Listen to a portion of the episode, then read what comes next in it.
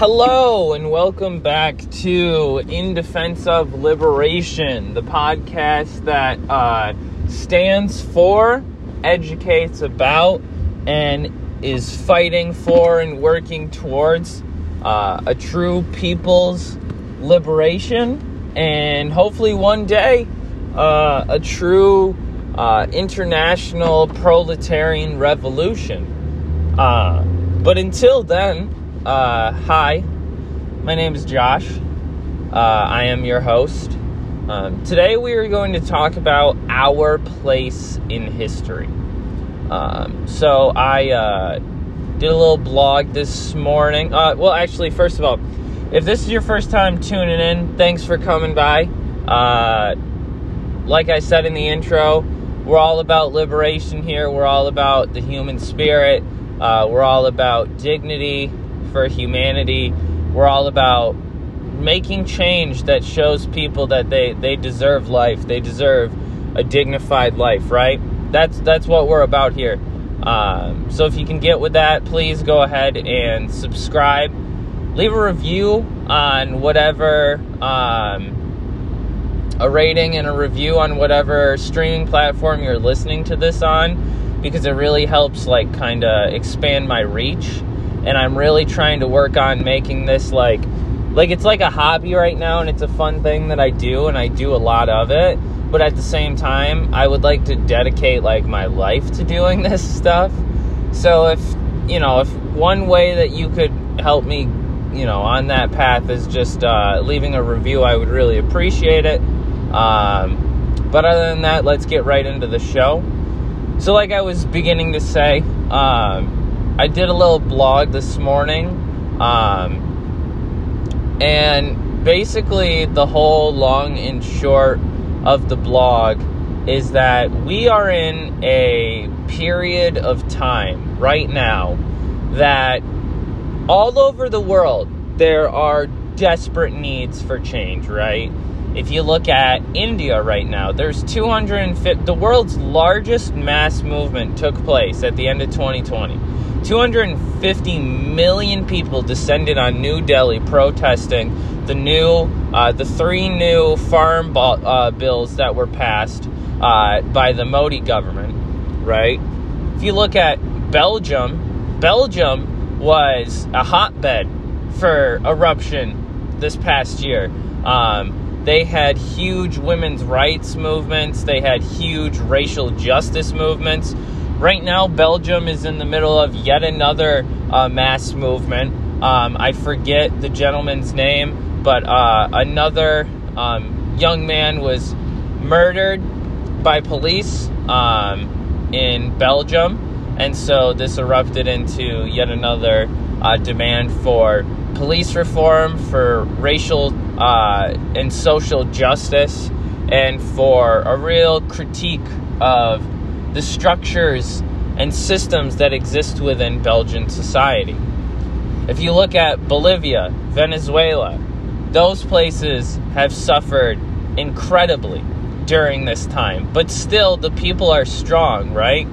And this is the difference between kind of, and this isn't crit- critiquing anything, but there there is a distinct difference between movements okay? And, and, you know, revolution. So, movements are what a lot of us have experienced throughout our lives. Occupy Wall Street was a movement, right? The George Floyd or Black Lives Matter protests of last year was a movement.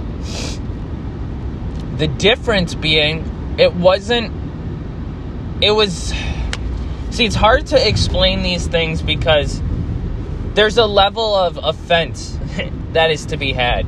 And not that I'm not trying to get canceled. I don't really think that that's the thing that anyone should be worried about. But these things are complex beyond a way that we can really explain out. But something that we should know is that these movements did not call for a complete upheaval of society nor did they implement any sort of dual power uh, uh, geez, apparatus um, in order to, rather than calling for the government to make the change, making the change uh, true societal upheaval themselves. So these were movements, right? That is not to downplay anything that they did.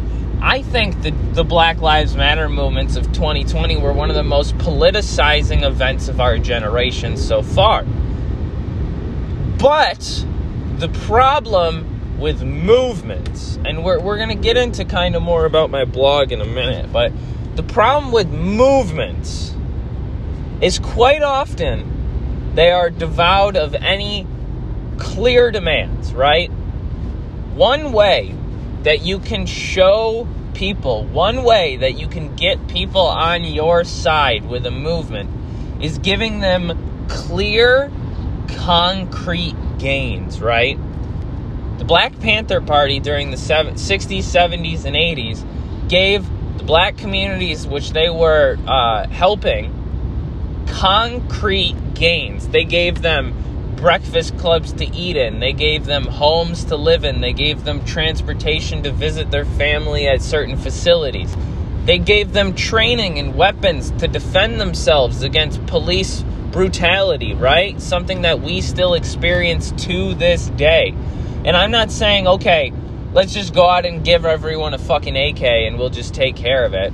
Obviously, that has not solved any problem not for nothing, it didn't even solve the problem of police brutality, right? So then we have to look at these problems and say, okay, these are complex beyond our wildest dreams. We have to study them. And that brings us right back into what my blog is about. So I talk about the fact that, like, our period of time, the period of history that we are alive in today, 2021, is one of desperate change which is needed, right? Like I said, all over the world, not only are people crying out for change, but there is visible change needed even in areas where maybe those people don't even know that they have the right to call out for change. In a lot of places, they don't have the right to call out for change, right?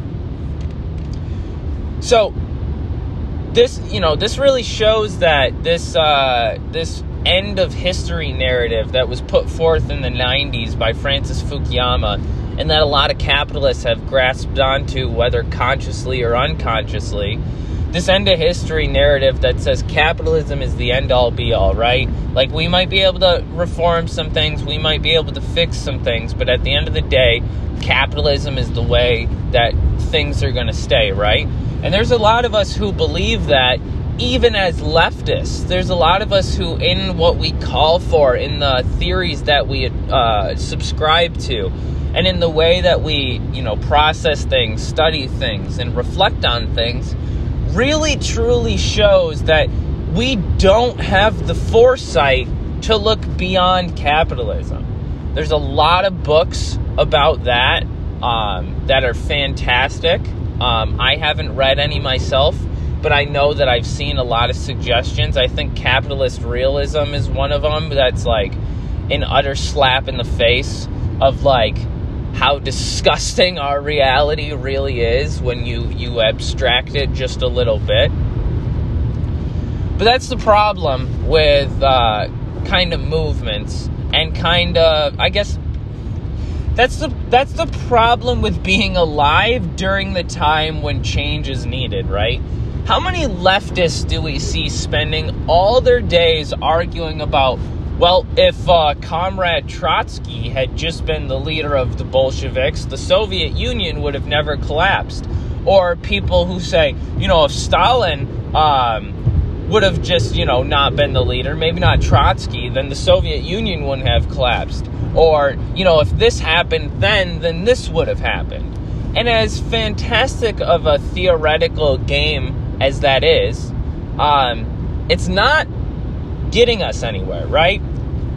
Okay, what if Trotsky was the leader of the Bolsheviks? Guess what?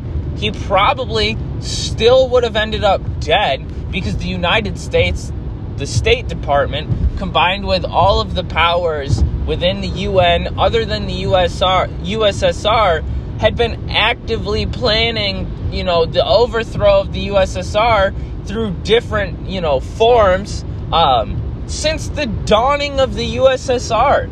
So, like, sure, maybe things might have been a little bit different, but what the fuck does it matter? It's 2021. Trotsky's been dead for forever. Stalin's been dead for forever. The USSR has been dead for 30 years. Why the fuck are we still talking about it, right? How about instead we waste our time talking about, like, stuff that we want, or wasting our time? Jeez. All right. How about instead of wasting our time, we have conversations about what can actually be done, what can actually change today. Because we're wasting our time. We really are sitting and talking about what should have come to pass or what could have come to pass if things in history had been different. They're not going to be. We can't change them, but we have the real possibility of changing the world we live in today. And that's kind of the narrative that that blog takes. It's saying, like, listen, right now, all over the world, change is like really needed. People are dying within America, the quote unquote land of the free, one of the wealthiest, if not the wealthiest nations in the world, with more resources in abundance than any other country in the world, right? There are people who die from not being able to eat in the United States. There are people who die on the side of the road every single year in places like New York City and Detroit and Chicago in the middle of the winter who do not have a home. In cities where there's hundreds of vacant homes, there's hundreds of vacant hotel rooms, I'll bet betcha. And beyond that, there's far more than enough resources to, you know, allocate towards alleviating that problem that we instead choose to just simply not do that.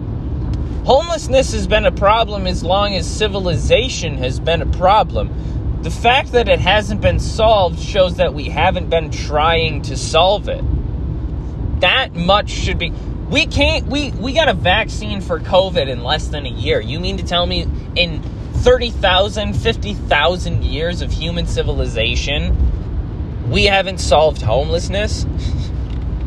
yeah, no, that right there should be the sign to anyone that when the incentives are what the people in power want them to be, things will get done. There is no incentive to Washington there's no incentive for our government in the United States to allow true structural change to happen. And that is because, as many people before me have pointed out, and I'm sure many people after me will, all hitherto societies, I'm sure you know where I'm going with that sentence, have been built, have progressed forward have been structured on what we know as class struggle. Now, I'm sure if you've taken a Sociology 101 class like I did, your professor spent about 30 seconds on this subject and then jumped forward and basically, oh, geez, I got a tickle in my throat no, nothing to drink, so let's see how that goes. But, um, your professor probably said something like this. You got the haves the have nots the the oppressors the oppressed the exploiters the exploited. I said the same exact thing in the blog right? But we have to understand the nuance that is behind that what that actually means saying that there is the haves and the have nots in society might be good in a certain context but when we're trying to understand how to restructure that society, just simply saying, hey, there's some people who have things and there's some people who don't, doesn't really say, okay, how do we make it so that everybody has everything that they need, right? So, what your sociology professor should have spent time talking about is the way that society has been structured is as follows, right? you have a certain group within society who holds all of the power, And that power, so we have to understand that power, especially today, is a, a, a complex thing in and of itself. Because you have power politically, you have power socially, you have power economically, right? And then you also have members of society who have all three. And as things progress further in society, we see a coalescence, a coming together of these three groups of people, right? Look at the way that American government is structured today. It's mostly just lobbyists and private interests who fund campaigns, who fund presidents, who fund, you know, government officials, and then hold them accountable to then just simply doing their bidding. That is a culmination of the social, economic, and political power structures coming together. Because as Marx and Engels pointed out, over time, fewer and fewer hands have the wealth and power within society. Fewer and fewer people are at the very, very top. Because as society progresses, less and less people simply have the means to exploit others. You know, over time, the middle class became the working class because the middle class, in comparison to the wealthy elites, was just about in the same place as the working class, meaning in comparison to people like Jeff Bezos, uh, a doctor in you know rural New York might have just as much power, just as much social control as any other member of the working class. Even though maybe a hundred years ago they would have been, been considered upper middle class, right? Or our labor aristocracy over time that progression takes you know now people who we might have considered the ruling class a 100 years ago are the labor aristocracy that we know of today meaning the upper middle class right and i've kind of gotten off subject here but my whole point is to say like all of these complexities all of this nuance to this power that we know um, it, it's evolving, it's changing. The whole world is, right? So as that continues forward, and you have these two groups within society. Again, the rulers and the ruled over, the oppressors and the oppressed, as that society progresses, obviously the oppressed class is going to get sick and tired of being oppressed. And eventually, as the theory goes, it will lead to, I mean, we could call it change or we could call it revolution. It doesn't always necessarily lead to something that we might, you know, consider a quote unquote revolution, but it at least leads to change or calls for change in society that wouldn't have happened before. And that right there proves that just like natural selection, society evolves and changes through processes which are directly observable. That is what Marx and Engels prove. That is what class struggle is, right? Is that if you look at all of society. If you look at history from the earliest civilization, from the Mesopotamias, from the, you know, I probably don't have the best early civilization history considering I grew up in America, right? But from Mesopotamia, claiming, according to my American education, that that was the first known civilization, we'll, we'll know whether or not that's the truth after I get off this and Google it, right? But from Mesopotamia to the society we live in right now, that has always been true. There has always been a class within society that is in control and a class within society which is under control. And the reason why this is so very important, well, I guess the reason is quite the claim to make, but a reason why this is so incredibly important, especially today, is because quite often that ruling class is the minority. And it becomes an even smaller minority, like we said, as it progresses, as fewer and fewer people have the means to call themselves ruling class, have the means to change society. That minority, in comparison to the majority who is not benefiting from the structures, from the institutions, and from the systems which exist in society, that majority will eventually realize that it is the majority, right? And it will eventually realize that they have the real means to create change. Now, we're not talking about change walking down to Washington, D.C. and saying, hey, you know, we really wish that police would stop killing people, or hey, we really wish that we could afford health care, right? No. Because we have to understand that even here in America, one of the most privileged societies known to man, there are people, again, who are dying from starvation. Now, to a lot of people, this is um, the way things are, right? It, life, life isn't fair. It is what it is. Like we said, there's always been a ruling class and a ruled over class, why do we expect that anything's going to change? I mean, people have always starved to death. It's not any different now. So why are we complaining about it still, right? Well, I mean, the fact that anyone has ever starved to death today, considering the, again, enormous abundance of resources, especially food, that is readily available for people, is ridiculous. But beyond that point, the reason why we are saying that we need to change things is because we can change things. And things have changed over time. If you look at the society which existed in Mesopotamia, say early Greece, even, versus now, do they look the same? No. And we might even be able to make the claims that things are better.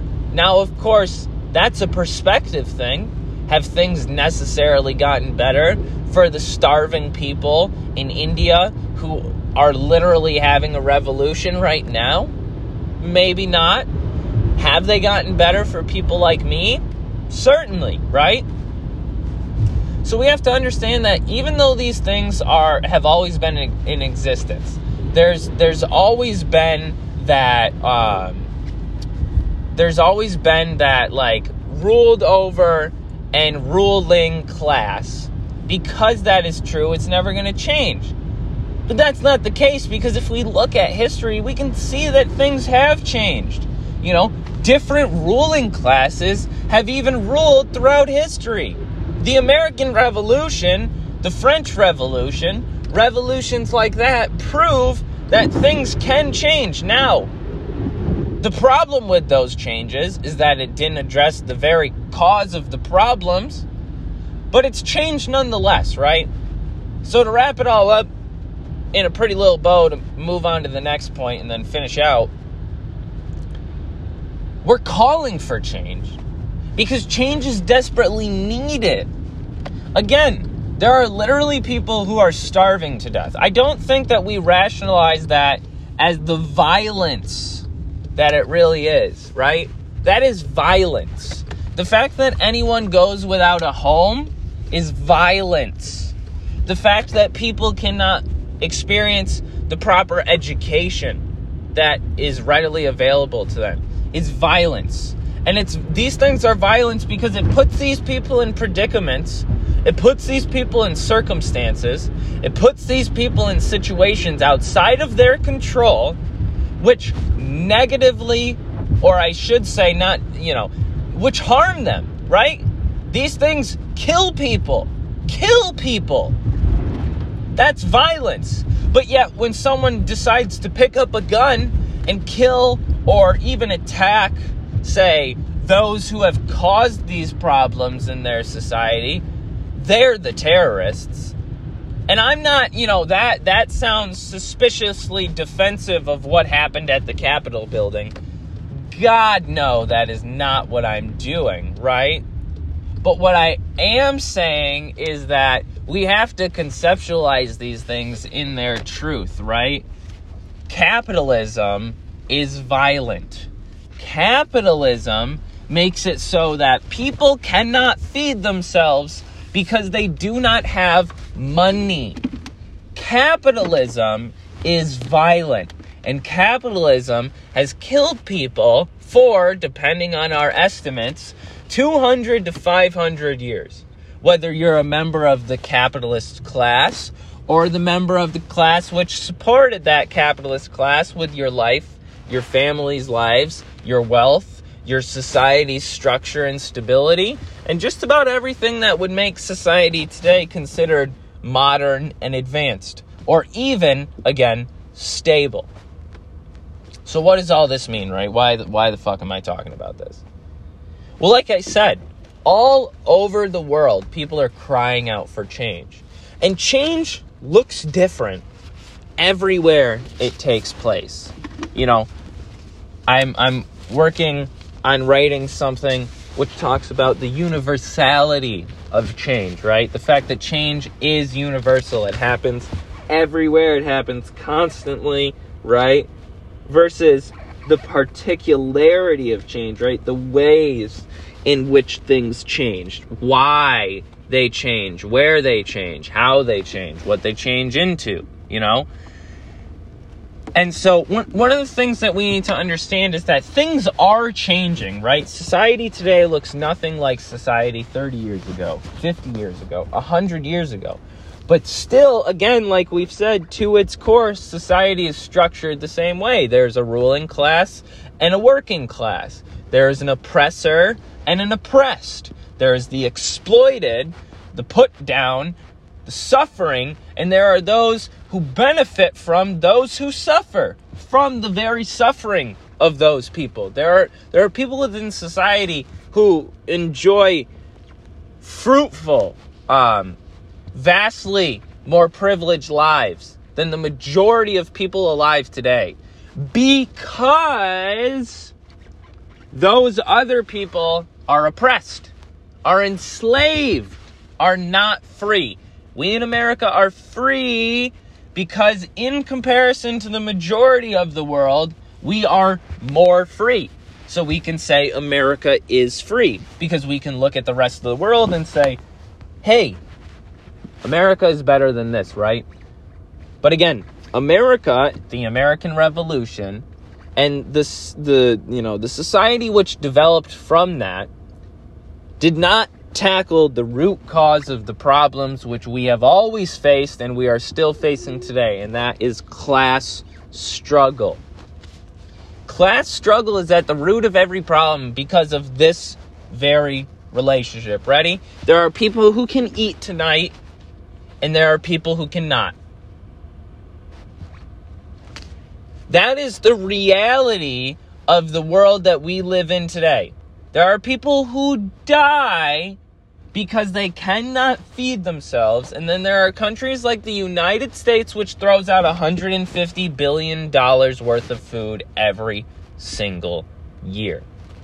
There are two very different realities. And this is why we have to understand things study them in their complexities, learn the nuances about the problems, about the places, about the people we are talking about, the ideas we are talking about, the the you know problems we are talking about, rather than just accepting a narrative and pushing it forward.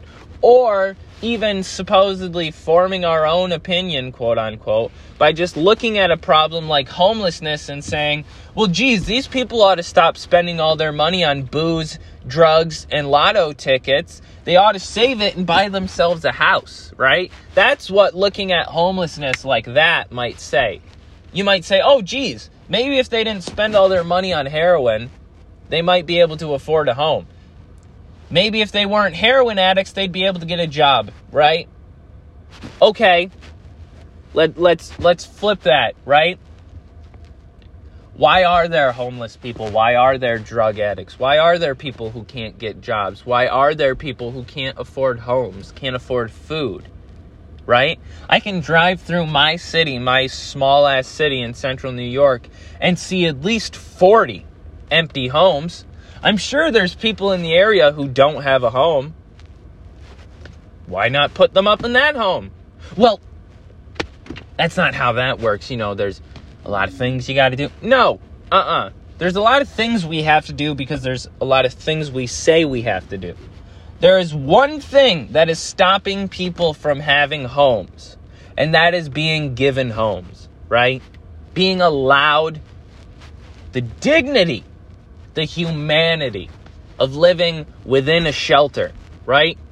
Not only just in America, but all over the world. That is a humanity, that is a humane thing, that is a, a, a dignified thing that is denied to billions of people on the very basis that it is not profitable. Okay? That's what we have to understand. These things, quote unquote, don't work like that because we say they don't work like that. Capitalism was created. Capitalism is no more natural than the food that we are consuming today, right? It was created just like that food, um, out of thin fucking air. And it was created by people who are already benefiting from the very foundation of this this system, right? Before there was capitalism, there was feudalism, but the relationship of ruler and ruled still existed. And because of capitalism, which allowed this middle class to develop, this capitalist class to develop power outside of the normal means of power, such as political or social, that were able to develop economic power. And therefore, through that process of capitalism, combined with the already existing relationship of oppressor and oppressed, they overthrew the former oppressors and became the oppressors themselves.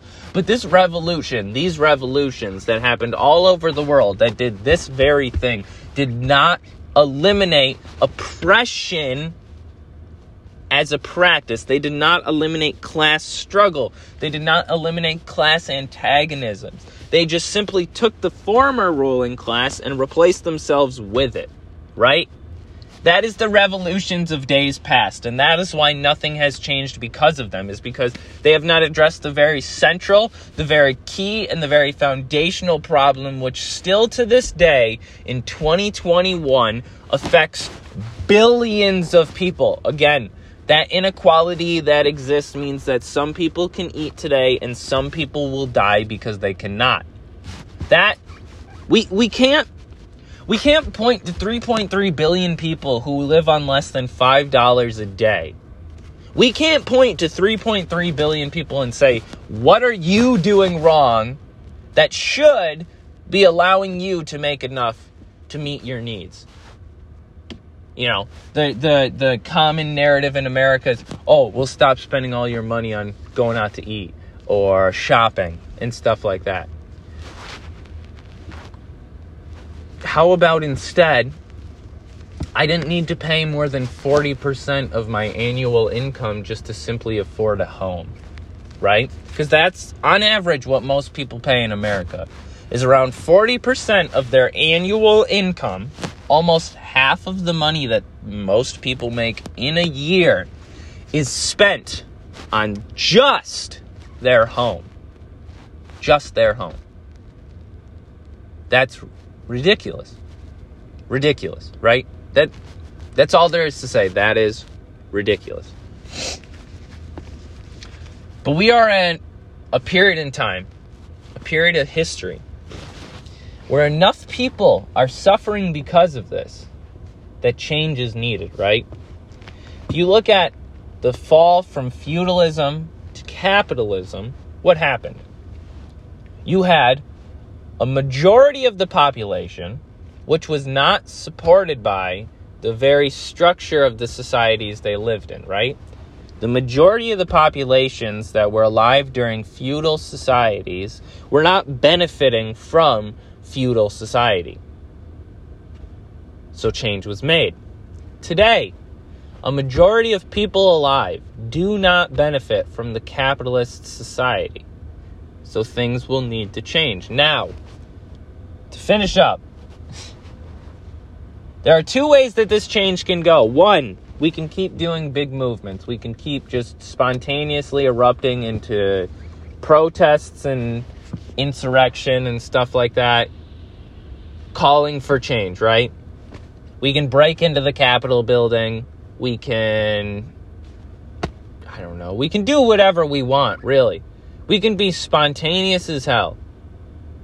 That's not going to change anything, right? First and foremost, um, if you are alive in America, you should be ready for a real crackdown with the police because that is surely what is coming. We're doubling down on our fascism because that is what capitalism does as it collapses. Fascism is capitalism in crisis, or if it is not necessarily fasc- you know, fascism is specifically capitalism in crises capitalism in crises turns to fascism to uphold itself, to keep itself in place, right? That is, that is why fascism is happening more and more today because capitalism is failing. So to to reaffirm itself, to reestablish itself as the the leading cause, you know, the the ruling class, it has to take this face. It has to become more and more authori- authoritarian uh, dictatorial, um, fascistic, because otherwise people are going to have the upper hand and they're going to take over, right? Whatever that means, that doesn't necessarily mean people are going to take over and build a socialist revolution. No, that just means things are going to change, and because there are currently people who are benefiting from the way things are, they don't want any change. The other way that that can go is we can organize ourselves we can build community, we can build solidarity, international solidarity, right? The point is not to have a free America. The point is to eliminate borders, eliminate nations in general, to have just simply the earth and the people alive on it because that is the only way which class antagonisms can truly be addressed. We have to address nationhood as well, right? Maybe I'll do another episode on that another time. But you can understand the same relationship exists between the United States and Palestine that exists between Jeff Bezos and myself. There's a ruler and a ruled. So nations take the same face as the societies within them, right? Okay? because the, the planet itself is one big world society, and the United States and powers like it are the ruling class, and the majority of the world is the oppressed class. Okay? That is going to need to change eventually. And there are a lot of people who are ready for it to change today. The only way that that change can come, it can benefit the majority of people, it can, you know, stabilize itself, it can structure itself, it can cement itself, it can defend itself because we also have to re- realize that when we make change, the former powers that be aren't going to just simply be like, okay, we're socialists now. Or, okay, you know, even before socialism, okay, these people are in charge now. That's not how it's going to go, right? Why do you think we have the world's largest military? That's not just for shits and giggles and looks, right? So we can get organized, we can build community, we can build solidarity internationally, and we can take action where action is beneficial, where action leads to more action, and we can start a true revolution within society which intends to restructure that society for the benefit of all rather than few. That is what a true successful revolution could look like. But again, that can only look that way if we do it the right way. The, the very basis of all of that is just coming together. There's a lot of different sects, S E C T S, I can't say that word proper, properly. There's a lot of different theories, there's a lot of different ideologies, okay? All of this is incredibly important when it's important. Right now, when none of us have a, a, a place of power to affect change. It doesn't really matter whether you're an anarchist, a Marxist Leninist, a Luxemburgist, uh, what have you. If you're down for revolution and you're down for taking what is happening in society today and saying that is not okay. That needs to change. And you are willing to take the steps to truly change what is causing that, right? If you're really truly willing to attack class, then I don't care what you call yourself. We are brothers, we are sisters, we are comrades. We are together. We are one human race, one human species trying to affect change, right? And that's what we're here to do. Um, if you're still listening to this, thank you very much. I have been in defense of liberation, aka Josh. Uh, if you would like to, please go ahead and follow me on all my social medias. I have TikTok, uh, Instagram, Twitter, and Facebook. Um, in defense of liberation. You can also find my podcast just about everywhere that podcasts are streamable. And you can also find my website, which contains my blog, by looking up for liberation dot wix site w i x s i t e dot com forward slash website. Uh, like I said in the beginning of the show, if you want to help me out in any way, uh, please rate and review my show on whatever platform you're listening to it on. It really helps expand my reach. Uh, also, please share some of my stuff uh, to, to, get people to listen, to read my stuff. Uh, because, I mean, right now I'm getting like 10 to 20 listens, like 10 to 20 reads on my stuff, and that's really not enough to do what I want to do. Uh, to dedicate the amount of time that I want to dedicate to this. So please help me with that.